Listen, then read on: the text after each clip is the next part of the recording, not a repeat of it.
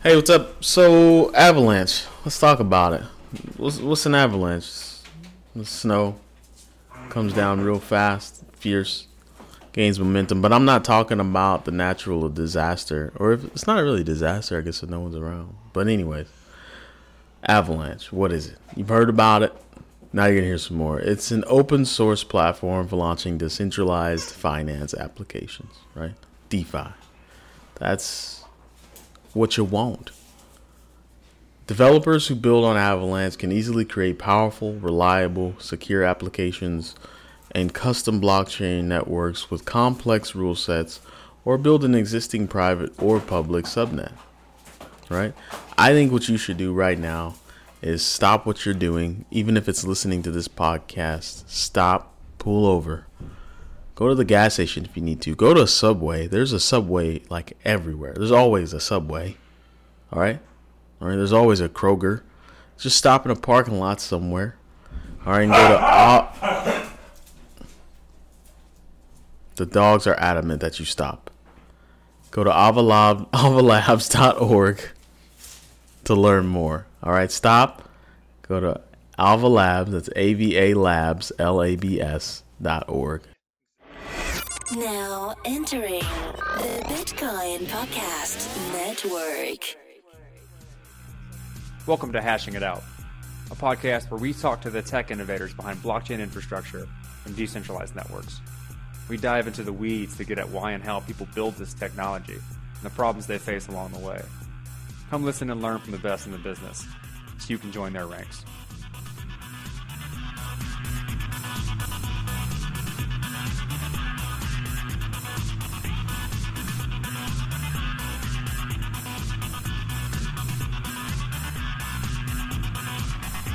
Welcome back to Hashing It Out. I'm your host, Dr. Corey Petty, with my co host, Dean Eigenmann. Today's episode, we're going to be talking with Core Scientific. Recently had a podcast with them um, over on the Bitcoin podcast with a different person from the company, and we wanted to get a little more technical. Uh, so we brought over Ian Ferreira from Chief, uh, the Chief Product Officer of Core Scientific. Uh, Ian, do the standard thing and kind of tell us uh, what you do, where you came from, and how you joined the space. Hey, good morning. Uh, yes, I'm Ian Ferreira. I'm Chief Product Officer at Core Scientific. Uh, I've been with Core Scientific uh, approaching two years now. Um, before that, I bounced around a couple of other machine learning startups and uh, spent a decade at Microsoft working in the search team. So I've been around the algorithms and big data, distributed system space my entire career, uh, mostly. What do you do now? Like, what kind of brought you to Core Scientific, and what do you do there? So, uh, Core Scientific was interesting for a couple of reasons. One is I definitely wanted to focus on AI, so that was one of my criterion. Uh, the second was it's a very different approach. So a lot of companies, if you go and work in an AI role, you're going to start from business problems downwards and kind of make your way to, you know, let's say TensorFlow, kind of that, you know, TensorFlow, PyTorch layer up the stack.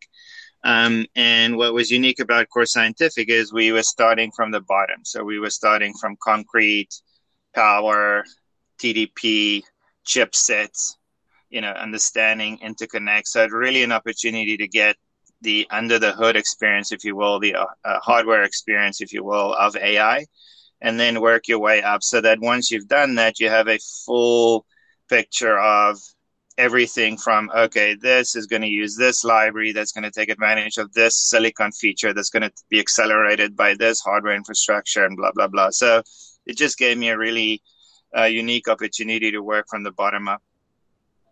That's really interesting. So you're like because uh, for those that don't know, Core Scientific is, um, I guess, you'd boast yourselves as a infrastructure company, mm-hmm. uh, providing a lot of resources for people to do a myriad of things that, that need compute power. Part of that being um, mining various cryptocurrencies, yep. as yep. well as like machine learning and so on and so forth and AI. Uh, it's interesting that you, you take it from uh, these are the resources that we have, and these are the architectures that maybe fit to these different types of uh, algorithms that are applied across the board. Uh, what does that like given that perspective like how do you how do you approach a problem and what is that kind of what have you learned from that Yeah. So um, as you mentioned, Core Scientific provides uh, hosting and infrastructure as well as software services for the two primary categories. One is blockchain and the other AI. On the blockchain side, we're you know lower down the stacks, you know, somewhere between data center as a service and infrastructure as a service, where we host uh, mining gear for customers. And then on the AI side, we much higher up the stack. So we're pretty much a, a PaaS platform as a service. Um, and we'll talk about that some more later. But those are the kind of the two differences. And then we have, uh, you know, some synergies between the two. If you start at the facilities level, you know, the common thing with, with, with crypto and, and AI gear is high heat, high power. So our facilities are typically much higher rated um, than you would find in a traditional data center. Um, and the other aspects is around controlling heat. Um, and so making sure you can deal with these machines that don't fit in normal standard racks that you might be used to. Um, so that's the infrastructure tier. Um, and then we do a couple of things around um, using algorithms around a workload placement. We do that both in AI and on blockchain. Um, so as you can imagine, if you look at uh, on the blockchain side, a very common workload that you might want to figure out what's the optimal coin to mine, right? So how do you do that? You have to figure out a bunch of algorithms and ingredients to make a decision what to mine, and we can we can talk a little bit more about how that works. And the same thing on the AI side, you might want to run a large training job. Um, and you might want to know is this better to run on Azure? Is it better to run on our infrastructure core? Is it better to run on AWS? Because again, you have the same equations. There's a cost and there's a, compute uh, capability, and you have to figure out what's the optimal uh, for the customer's needs. So that's kind of the software overlap that we have between the two verticals. That makes sense. You kind of just answered my, or partially answered my next question, which was mm-hmm. um, mm-hmm. why why blockchain and AI? It seems like two very abstract different things. Why why not focus on one? Why did you guys decide to do both of them? Was there that much overlap that it made sense, or? Yeah, no, it's a great question. I think uh, the company started before CEO Kevin Turner joined uh, the company was primarily focused on blockchain infrastructure.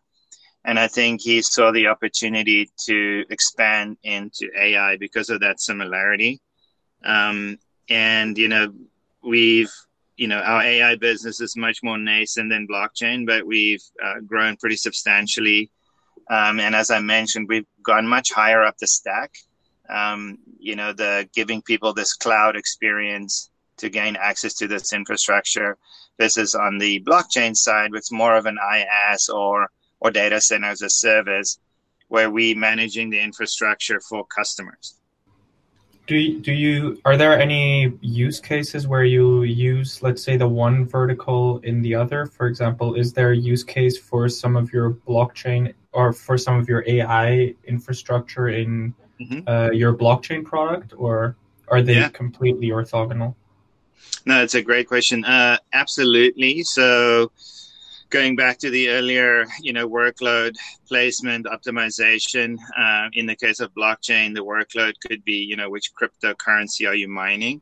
And we have something called DeepMine, which is a ML based uh, recommendation engine, which would tell the customers they can opt in to use it if they wanted to. It'll tell them, hey, based on a couple of signals, which we can dig into later, uh, we recommend that the most profitable coin for you to mine right now is X. And then we could automatically, using our infrastructure, switch their entire fleet over to that coin. And we do that every 30 minutes. We calculate the profitability, um, and then uh, and those are based on AI models.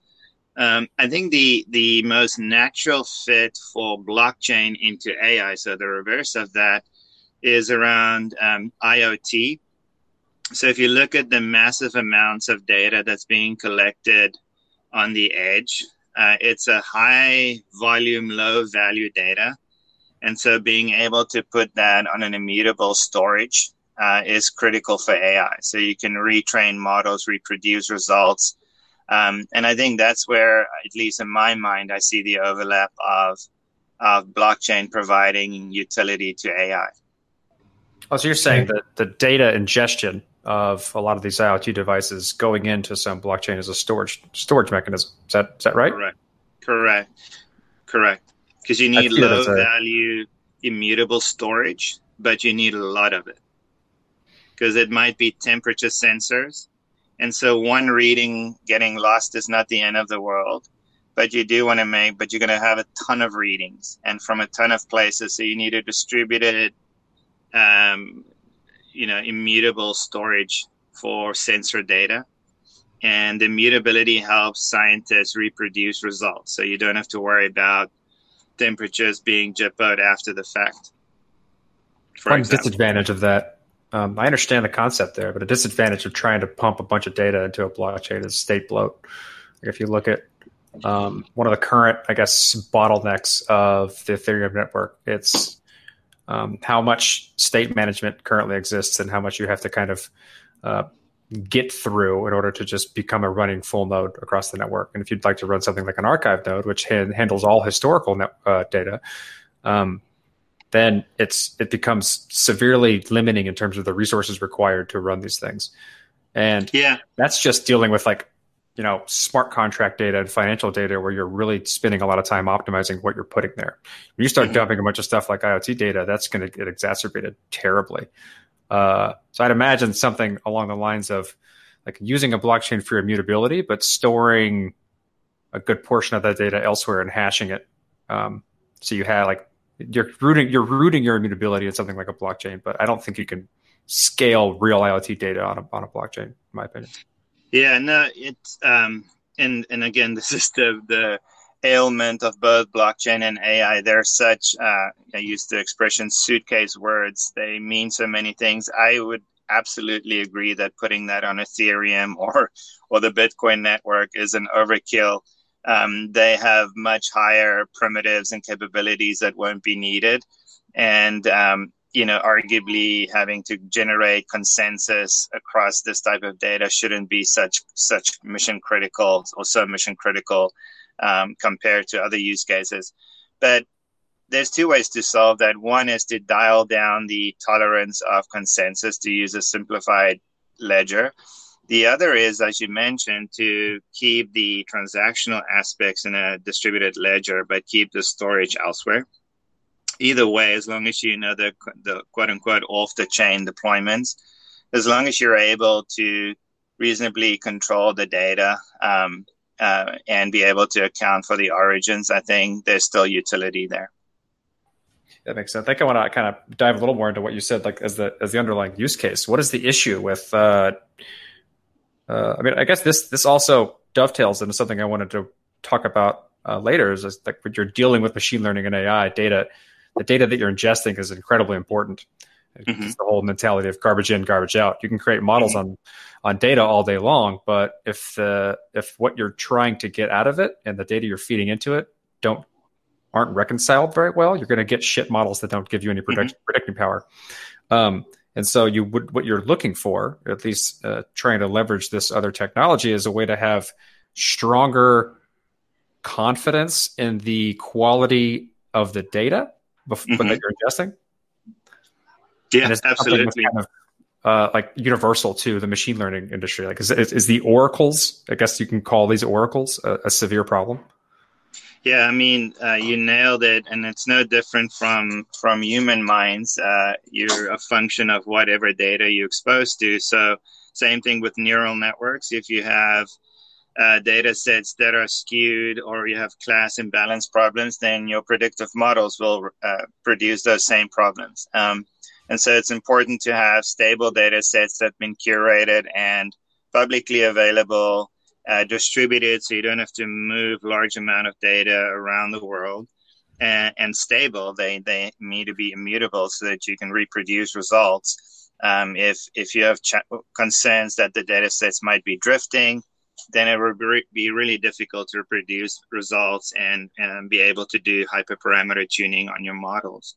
So yeah, I mean that's that's the use case I see uh, for blockchain in AI.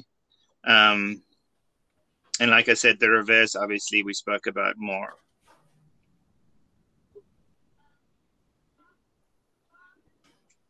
So, so I had a quick question based on something you said previously in one of the first answers when I asked you, which was related to you said that you guys every 30 minutes will check which cryptocurrency is the most profitable to profitable to mine Yeah. um, and then switch to that one with me with maybe this is because i'm a bit naive on mining and everything.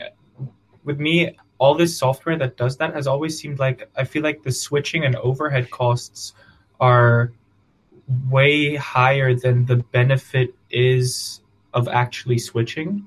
Like what are the actual costs associated with switching and does it still make that much sense to consistently be switching between which cryptocurrency you're mining Yeah, no, that's a great question, and and you're absolutely right. There is a opportunity cost involved in switching, and that needs to be modeled into your parameters. It's it's actually more perplexing than folks think. It could be anywhere from how you actually switch the mining, and if that incurs down incurs downtime on the machines, right? So you might lose hash rate for a couple of seconds. That needs to be modeled in.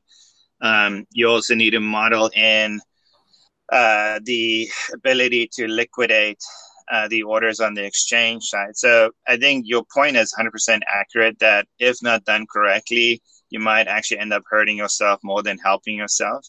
Um, but if you do it correctly, you can factor all those parameters in and still make a decision that makes sense from a financial point of view. Uh, we've been running this, um, you know, since I've been here, and um, you know, we've seen pretty substantial lift. Uh, we're only switching between three coins right now, so BCH, BSV, and BTC.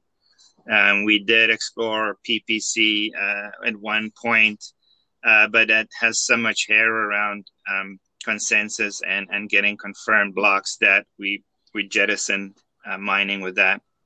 But those are the three we switch between. Um, and you know, truth be told, a lot of the opportunities between those really come uh, in the uh, the fact that Bitcoin has obviously a two week difficulty variance, and then the other coins have, you know, almost transaction based. So that creates these gaps between um, a slow difficulty change uh, on Bitcoin and a very dynamic difficulty change between the other two coins. Um, and that creates these spreads that, if you're smart, you can take advantage of. That makes sense as to why you try and um, start with those because you have very specific mining hardware that, Mhm. um, and, and and and then the underlying algorithms that take advantage of that hardware are Yep. are pretty one to one mapping. There's not a lot of variance across the different different chains.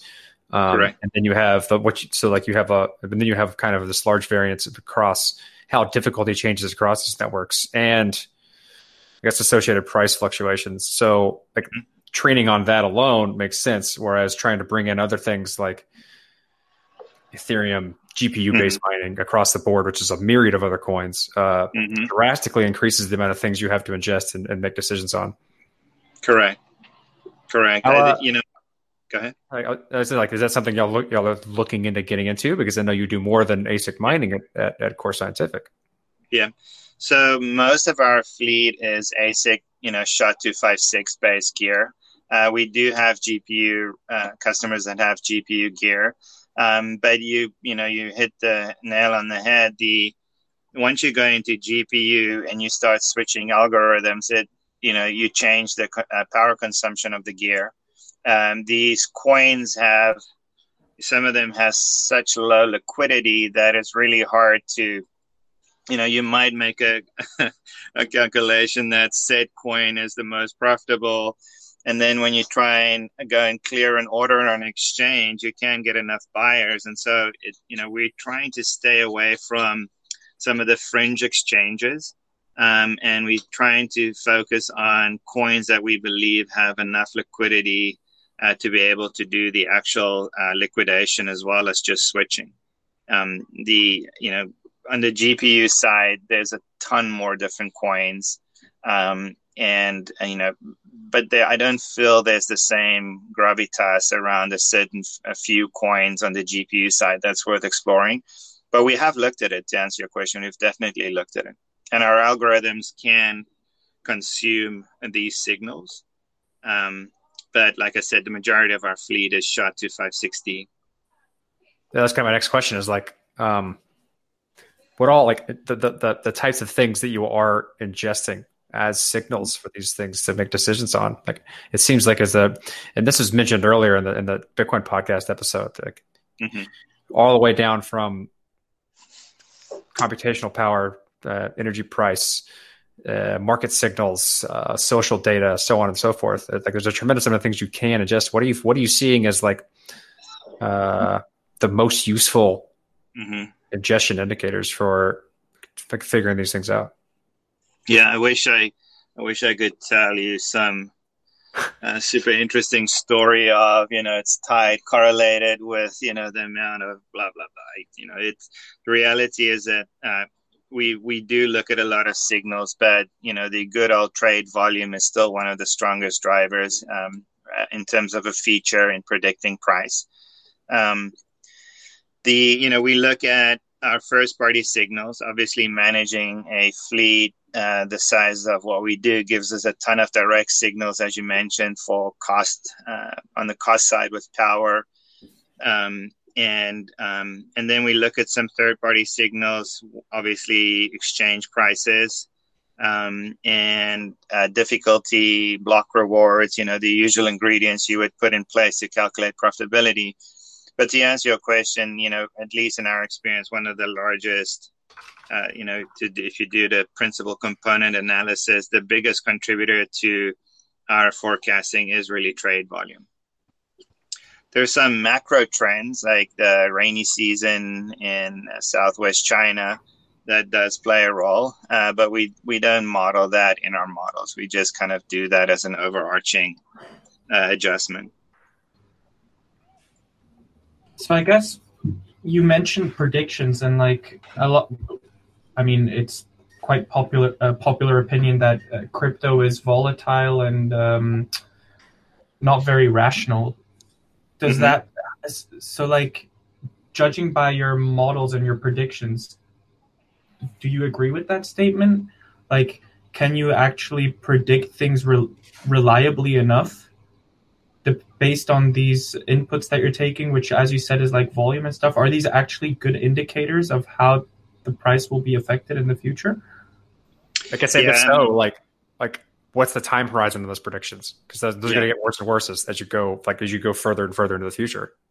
Correct. So if you guys, if your audience uh, could see me, they'll see the gray hair from trying to predict uh, cryptocurrencies. Yes, it is completely. Uh, you know, it we you know the the predictions we do are short term. Um, and that allows us to mostly try and forecast whether we believe we're on an upward trend on a currency or a downward trend. And we use that to set the order floor prices. So if we believe the Bitcoin is going up, we're going to try and increase our uh, clearing prices on the exchange to just above ask so we can kind of step up.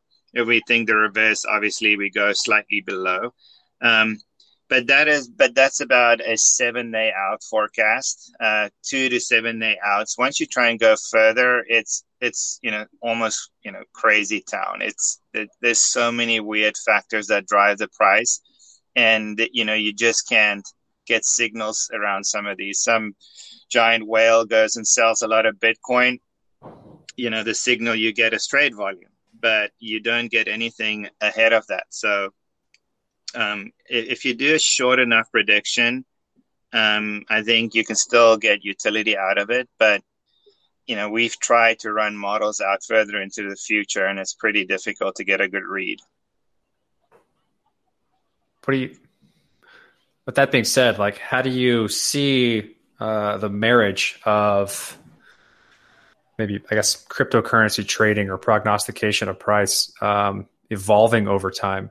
Uh, where do you see it going? Do you see it going into like incorporating uh, more and more assets? Do you see it in trying to narrow down different sources, better machine learning techniques, uh, better computation for like um, training models faster? Like, how, what, what, do you see like the like when you think about the advancement of machine learning and AI mm-hmm. as it pertains to the work that you use it for? What, mm-hmm. What's the next, like, what are you excited about? Yeah, so so real quick on the blockchain side, and then I'll switch to just pure play AI. So on the, on the blockchain side, I think um, you know the one approach is to go after more signals, but again, I think there's some uh, events that impact the pricing that you won't have signals to unless you somehow were able to see into the minds of somebody that decides to drop a bunch of coin on the marketplace. Um, so, you know, I think there it's really about the coins themselves stabilizing and becoming less, vol- less volatile, which they're going to have to do anyway if they want to, you know, be a quote unquote fiscal currency. Um, on the on the uh, pure play AI side, I think um, the sky is the limit. I mean, we've we've obviously worked with NetApp and NVIDIA on COVID nineteen research. Um, you know, AI to go back to my earlier comment, AI is a is a suitcase term, so it means a lot. So, you know, you could you could consider AI to be anything from a simple linear regression in a spreadsheet, which a lot of companies are doing when they do sales forecasts, and then you yeah. can go slightly more complicated and say, okay, deep learning. Uh, and the two primary use cases there are um, computer vision and natural language processing. Um, on the computer vision side, we're seeing a lot of companies uh, use that from any anything in the life sciences. We see uh, computational pathology, uh, where you're using machine learning models, computer vision to diagnose. Um, we're seeing manufacturing defect detection. Uh, we're seeing loss loss prevention. Um, you know the most recent, uh, uh, we're working with this company in Europe. Most recent use case, which I thought was pretty interesting, is and apparently it, it hasn't hit the US yet, so I don't want to give people ideas, but in Europe, they're stealing these small ATMs that you find in like a 7 Eleven. And so the way they do it, they drill little holes into these, you know, self enclosed units, and then they inject some sort of gas into it and then they ignite this gas, and that's basically how you crack open these the, these ATM boxes. And so what these guys, this uh, company is doing, they're basically detecting these canisters. And so whenever they see somebody in the ATM camera and they see these canisters come out, they you know notify the police. So um, you know there's a very interesting use cases for pattern recognition uh, in computer vision. Um, and then obviously you have uh, the slew of other use cases, anywhere from crowd control, uh, social distancing uh, you know, on the computer vision side.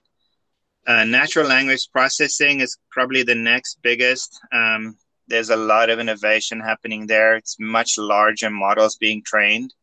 Um, so you think about BERT, GPT-2, um, and that those use cases are from a robotic process automation chatbots. So whenever you interact with a chatbot that's natural language processing. It uses a language model to figure out how to speak back to you. Um, there's also obviously the uh, call centers. Uh, we working with a customer that is doing enormous amount of speech to text.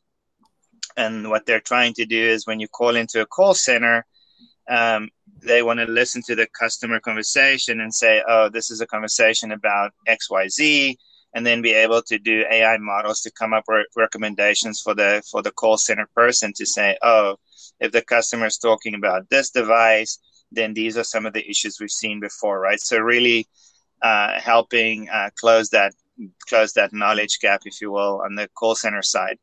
Um, so those are you know kind of the three big blocks. When you look at what people think of as AI is the you know Cyberdyne, Terminator, uh, completely autonomous uh, entity. I think those uh, it's referred to as general artificial intelligence. I have not seen that. eh, not for a while. Kind of while for that one. right. And uh, if that's what you mean with AI adoption, then it's very low. If if the other two categories is what you mean with AI, then I think it's pretty ubiquitous um, and um, and it's you know it's being woven into a lot of software. Like if if you look at your Office uh, suites or spreadsheets, they all now have little widgets that help you with. Oh, are you trying to do X, Y, or Z, or hey, we think you're trying to write a letter. Do you want to blah, blah, blah? So that's all effectively AI or machine learning. You know, something that uh, I think a lot of people don't quite understand about that, even further than the differentiation you just made, uh, is the fact that these models are trained um, and then compacted in a way. Mm-hmm. Mm-hmm. And then and then they live on the client side, so that they're not like when you do, or at least for some of these things. Like think about like uh, so maybe some of the, the, the text recommendation for your chat, or uh, how your Siri talks to you, things like this. It's, a lot of the times, the actual processing and recommendation is happening locally on your client and not communicating with some central server that's then doing it and sending it back to you. Uh, mm-hmm. And that's, I think, a big part of the push or innovation in recent machine learning and, and, and AI is is getting these things to be useful in such a compact size that they can be done on mobile devices and so on and so forth. Is that am I interpreting that correctly? Yeah, absolutely, and and that's the other pivot of of quote unquote AI machine learning. There's the model training aspect, which is where you need the big IN devices, GPUs, lots of power, lots of data, lots of crunch, crunching numbers and then they produce a you know let's take an ImageNet 180 gigabytes of images and it maybe produces a model that's you know 10 megabytes um, and that and that 10 megabytes model then needs to be deployed on the inferencing side or the edge side which is where most of the real world applications happen so you're right if if it's a chatbot the model was trained uh, in one facility on one set of hardware. But when you're actually chatting, you, you're talking to the inferencing side of it. And, and you're right, to run that on the edge, it needs to be compacted, uh, quantized, as they say, where you reduce the um, uh, precision of the weights of the model to get it to fit on smaller gear. Um, and you know you're looking at different hardware you're looking at potentially fpga accelerators versus G- general purpose gpus on the training side um, but you're right, right on. That's that's another key that uh, um, that AI is maturing is that it's moving away from lab projects, which is mostly training model and testing accuracy of the said models, to actually production deployments where you actually put these these models in, into work. Um, and in those cases, it's all about inferencing. It's all about the edge. Is there something that you're most interested in across like it's like like you said like ai is a suitcase term it's an incredibly broad uh, spectrum of like very very deep specialities like similar like like web development or data scientists or you know what have you what other suitcase term that's associated with the same type of stuff is there something that you're specifically interested in mm-hmm. yeah you know that i think there's kind of two schools of thought the one is that ai eventually replaces about a lot of what we do. But I think a long time before that happens, it will enhance what we do. And this could be anything from, um, you know, going back to my Terminator references, and no, I'm not a Terminator fanboy, or maybe I am, I guess. But uh, if you recall when they showed how the computer was looking at stuff, how it had all these hints show up. So imagine a world where you have Wikipedia at your you know wish beg and call. And whenever you look at something it gets recognized and you can look at a car and it'll tell you the model and you can see all that. So it's this this uh, concept of uh, augmenting what we do not replacing what we do. Or if a doctor is doing surgery they have all these kpis almost like a heads up display available to them. Or if you uh, working in medicine um, our ability as humans to recognize patterns is phenomenal but the amount of data that's needed these days you know uh, ai is just great at recognizing patterns that you know if you look at the work that google's doing with deepmind and other spaces where they can look at an iris scan and diagnose diseases which you know is phenomenal that these signals exist uh, we just weren't able to recognize these patterns so i think ai is going to help a lot um, by making us as humans better, stronger, faster. Um, and then, you know, there will be, I think, quote unquote, jobs that that AI will subsume as it gets smarter and more uh, general purpose.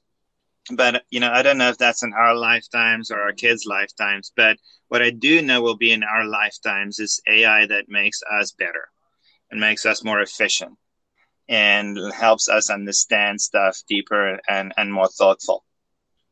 I definitely see that and, and agree with it quite a bit. Uh, mm-hmm. And what I'm kind of seeing here, that that's I would call that a marriage of like if I think about the current exponential technologies that um, are in our hands, it's mm-hmm. that's more of a marriage with uh, machine learning AI with uh, or like um, uh, what's it augmented reality and virtual reality. Yeah, exactly. Like how the term. we yep. can, yeah, and so and because of that, you see those two. Like, there's an obvious connection between um, those two technologies and how they kind of work well together.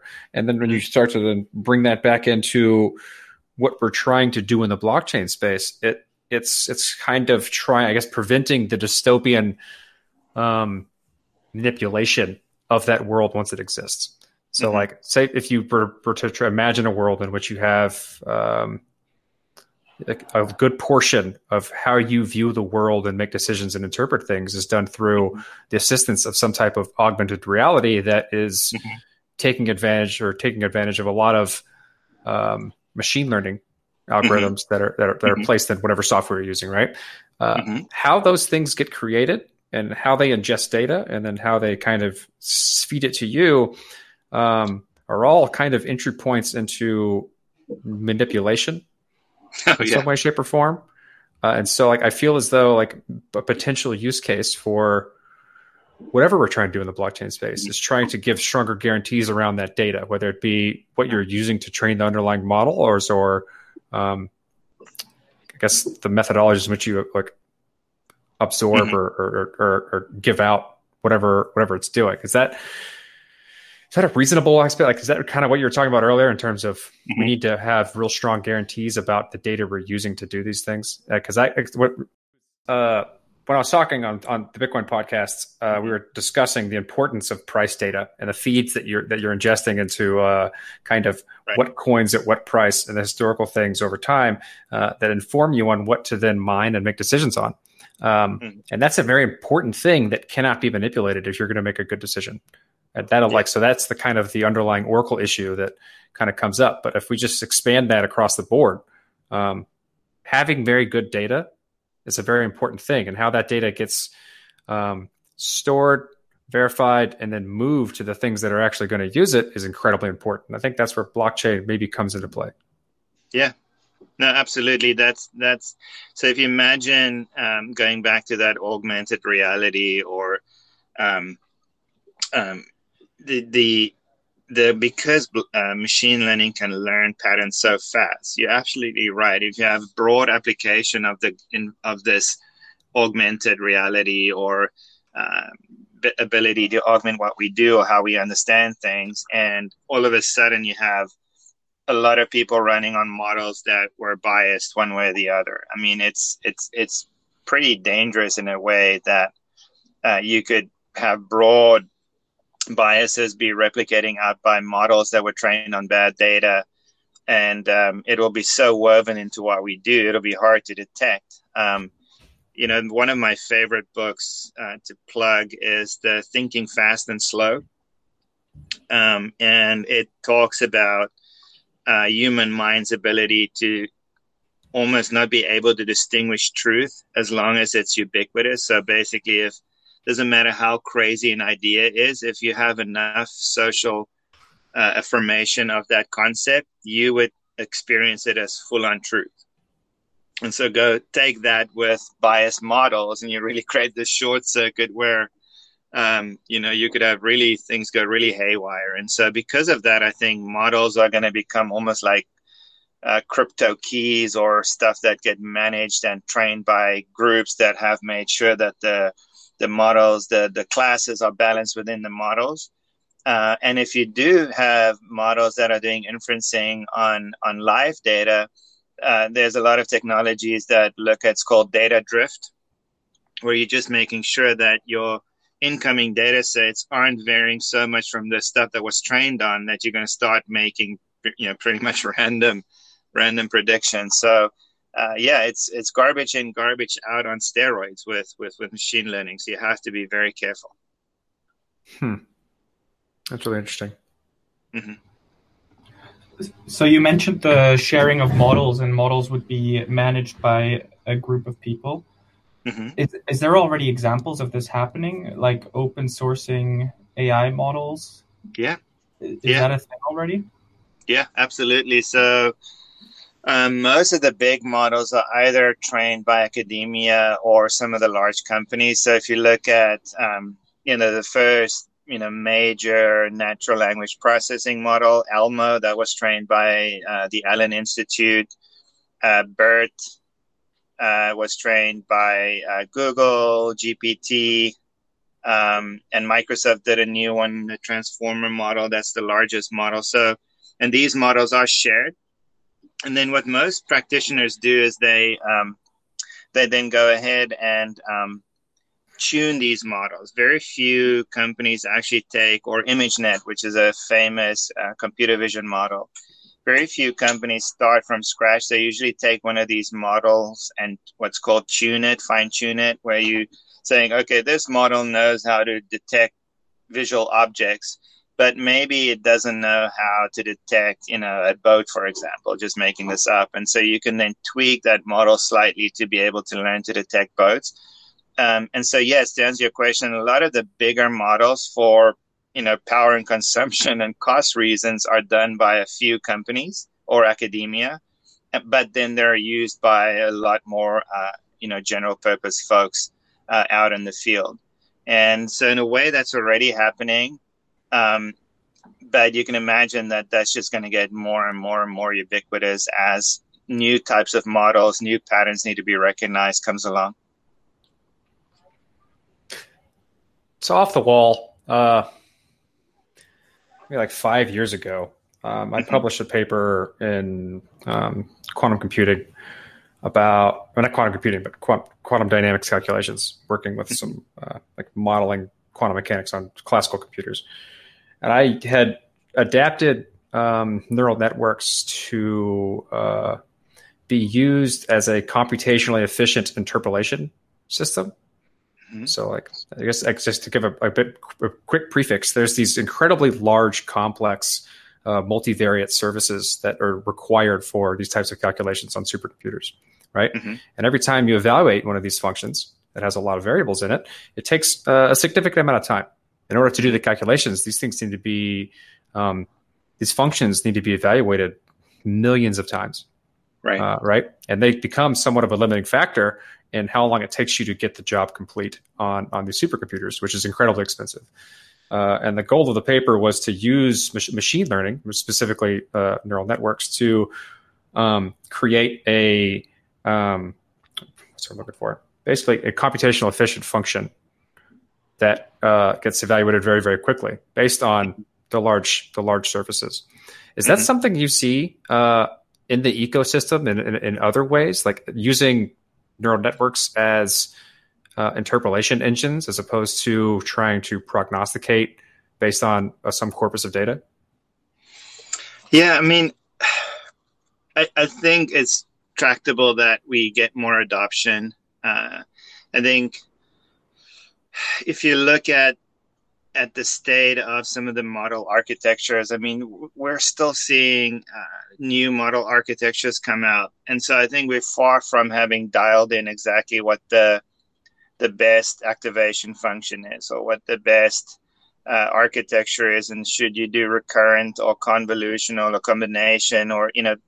So I, I think there's a lot uh, we can still learn, um, and a lo- lot of new applications uh, for neural networks.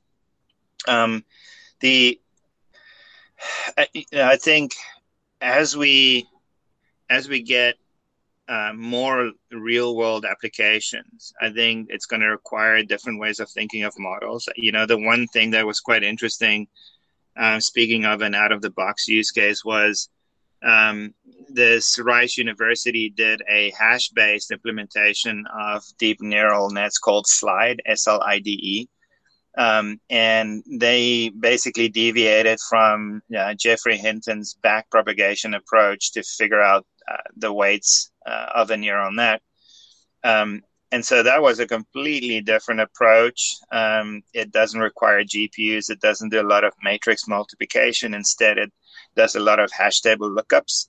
Um, and you, would, I can imagine that with the innovation in hardware and in new network architectures, that you know things are going to get. Uh, you know, we will be in five years' time. We'll be looking back at some of these models and go, "How remember when we used to use ImageNet or ConvNets? How you know how primitive those were uh, versus what we're doing today. So yeah, I think there's definitely going to be new use cases that that come out. That's about, and I I could probably talk about this for a while, but uh, without diving or going on too many tangents, is there are there any questions that uh, you wished I would have asked that I didn't? Um, no, I think you guys did did great. I mean, um, I'm really excited with with the AI space. I think it is a transformational technology. It's uh, Andrew Ng uh, said it's like electricity, and I believe that it, it's going to be transformational. It's going to be in everything we do in one shape or form. Um, it's going to be very powerful, which means it could be used for good and bad. So we're going to have to keep tabs on it, just like you do with any technology. Um, and I think it's gonna it's gonna help us some solve some challenging problems. That you know, if you if you look at the pace at which AI can learn versus the pace at which we've learned, um, I actually wrote an article, uh, a blog post on this. But you know, if you look at how evolution allows you to learn, and how you could only learn through lineage, and now we then we started writing, and so you could share stuff between folks and other people and learn and have memories of oh, you know, don't stick your hand in a lion's mouth because it'll bite it. Okay, that becomes something that you've learned uh, from trial and error. But with with deep learning, we can continuously learn, and so you know that that in and of itself is amazing of what we'll be able to do uh, by having just continuously learning, learning, learning, observing, recognizing new patterns. Uh, so I'm really excited about AI, which is why I work in this field. I'm excited about what role core plays in, and empowering data scientists to solve these problems. Um, and so, yeah, I mean, I think you guys uh, did a good job. Is there anything else you would want to ask or want me to dig in more um, uh, for your audience? Dean? Um, I mean, I th- there's so many stupid questions I could ask about AI because I'm genuinely interested in the field, but um, don't know much about it. And well, then like... be the stupid audience member and ask those questions. Okay. so let's start with the with the one which is uh, like recent GPT three, right? What's the big mm-hmm. deal? So when when you get to these language models, um, it's you know really it's it's called embedding word embeddings. Um, it's trying to learn the relationship between things in an almost multidimensional graph. And so typically, whether it's BERT, GPT-2, GPT-3, Elmo, the issue is there is just on how many parameters you've trained. Yeah. Um, if you look at the brain, I think it's 100 billion synapses. So think of those as parameters. And so uh, GPT-3 is just a very, very large model that was trained. And so the conjecture is the more parameters, the more complex your model is, the more um, advanced it could be in detecting, in this case, language models. Um, yeah, so that that's basically the the thesis around around these um, natural language processing models. So is bigger G- is better. Yep. Is GPT three the most advanced one right now? Um, I think GP. I, am not actually. I'm not sure whether there's one that Microsoft recently did. Uh, T something. I can't remember the acronym, but they did a transformer-based model, and I'm not sure if GPT three is actually larger than that. Okay. Um, but you could just look up the number of parameters. Like I said, the reason this is limited to these big companies is really who has access to that much computational power yeah. Um, to be able to train these models. Um, but yeah, it's it's a toss up between GPT three and TPA or something. I can't remember what Microsoft's one's called. Then I'm I'm kind of surprised that like the model GPT three came out of OpenAI, right? Which is like um, Mhm. it's the Elon Musk company, I think, right? Correct. Yes.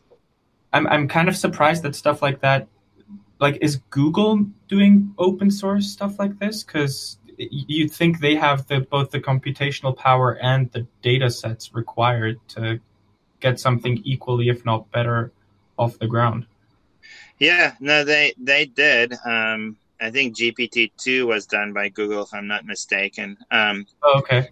Yeah, they so you know the like the language models they all have um, funny names: Elmo, Bert, GPT two, GPT three, and then Micros, Microsoft's one, which for the life of me I can't remember. Um, uh, so yeah, they they do come out of either academia or or a non uh, nonprofits. OpenAI, I believe, trained their model on Microsoft's Azure infrastructure because Microsoft invested a, a good portion of of uh, infrastructure into OpenAI. But yeah, these these are great great for natural language processing, and it's it's funny we've kind of stopped innovating much on computer vision. I think people feel that that's at a, a reasonable place, um, and now everybody is innovating on natural language processing models. Um, and you know, I think what will happen is we will learn about new approaches that we might circle back and go apply on computer vision again. Um, and so, yeah, I think this is going to continue to. We're going to continue with new uh, architectures, and um, and finding ways to shrink them down to run on edge devices.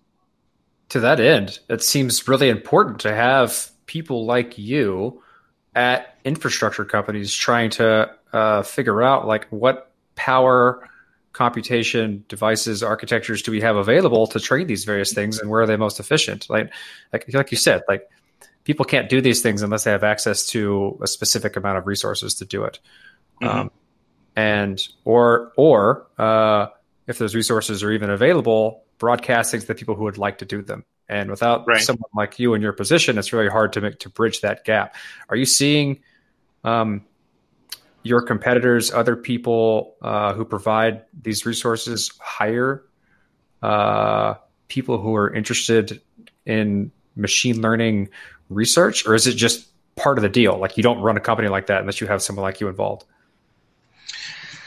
Um, well, to the first part of your statement, absolutely true. You know, the, the example that comes to mind is we did uh, um, an initiative with uh, MIT, and one of their researchers trained uh, what's called the Big GAN, the uh, Generative Adversarial Network, on our infrastructure. And that was the first time somebody trained that network uh, outside of Google.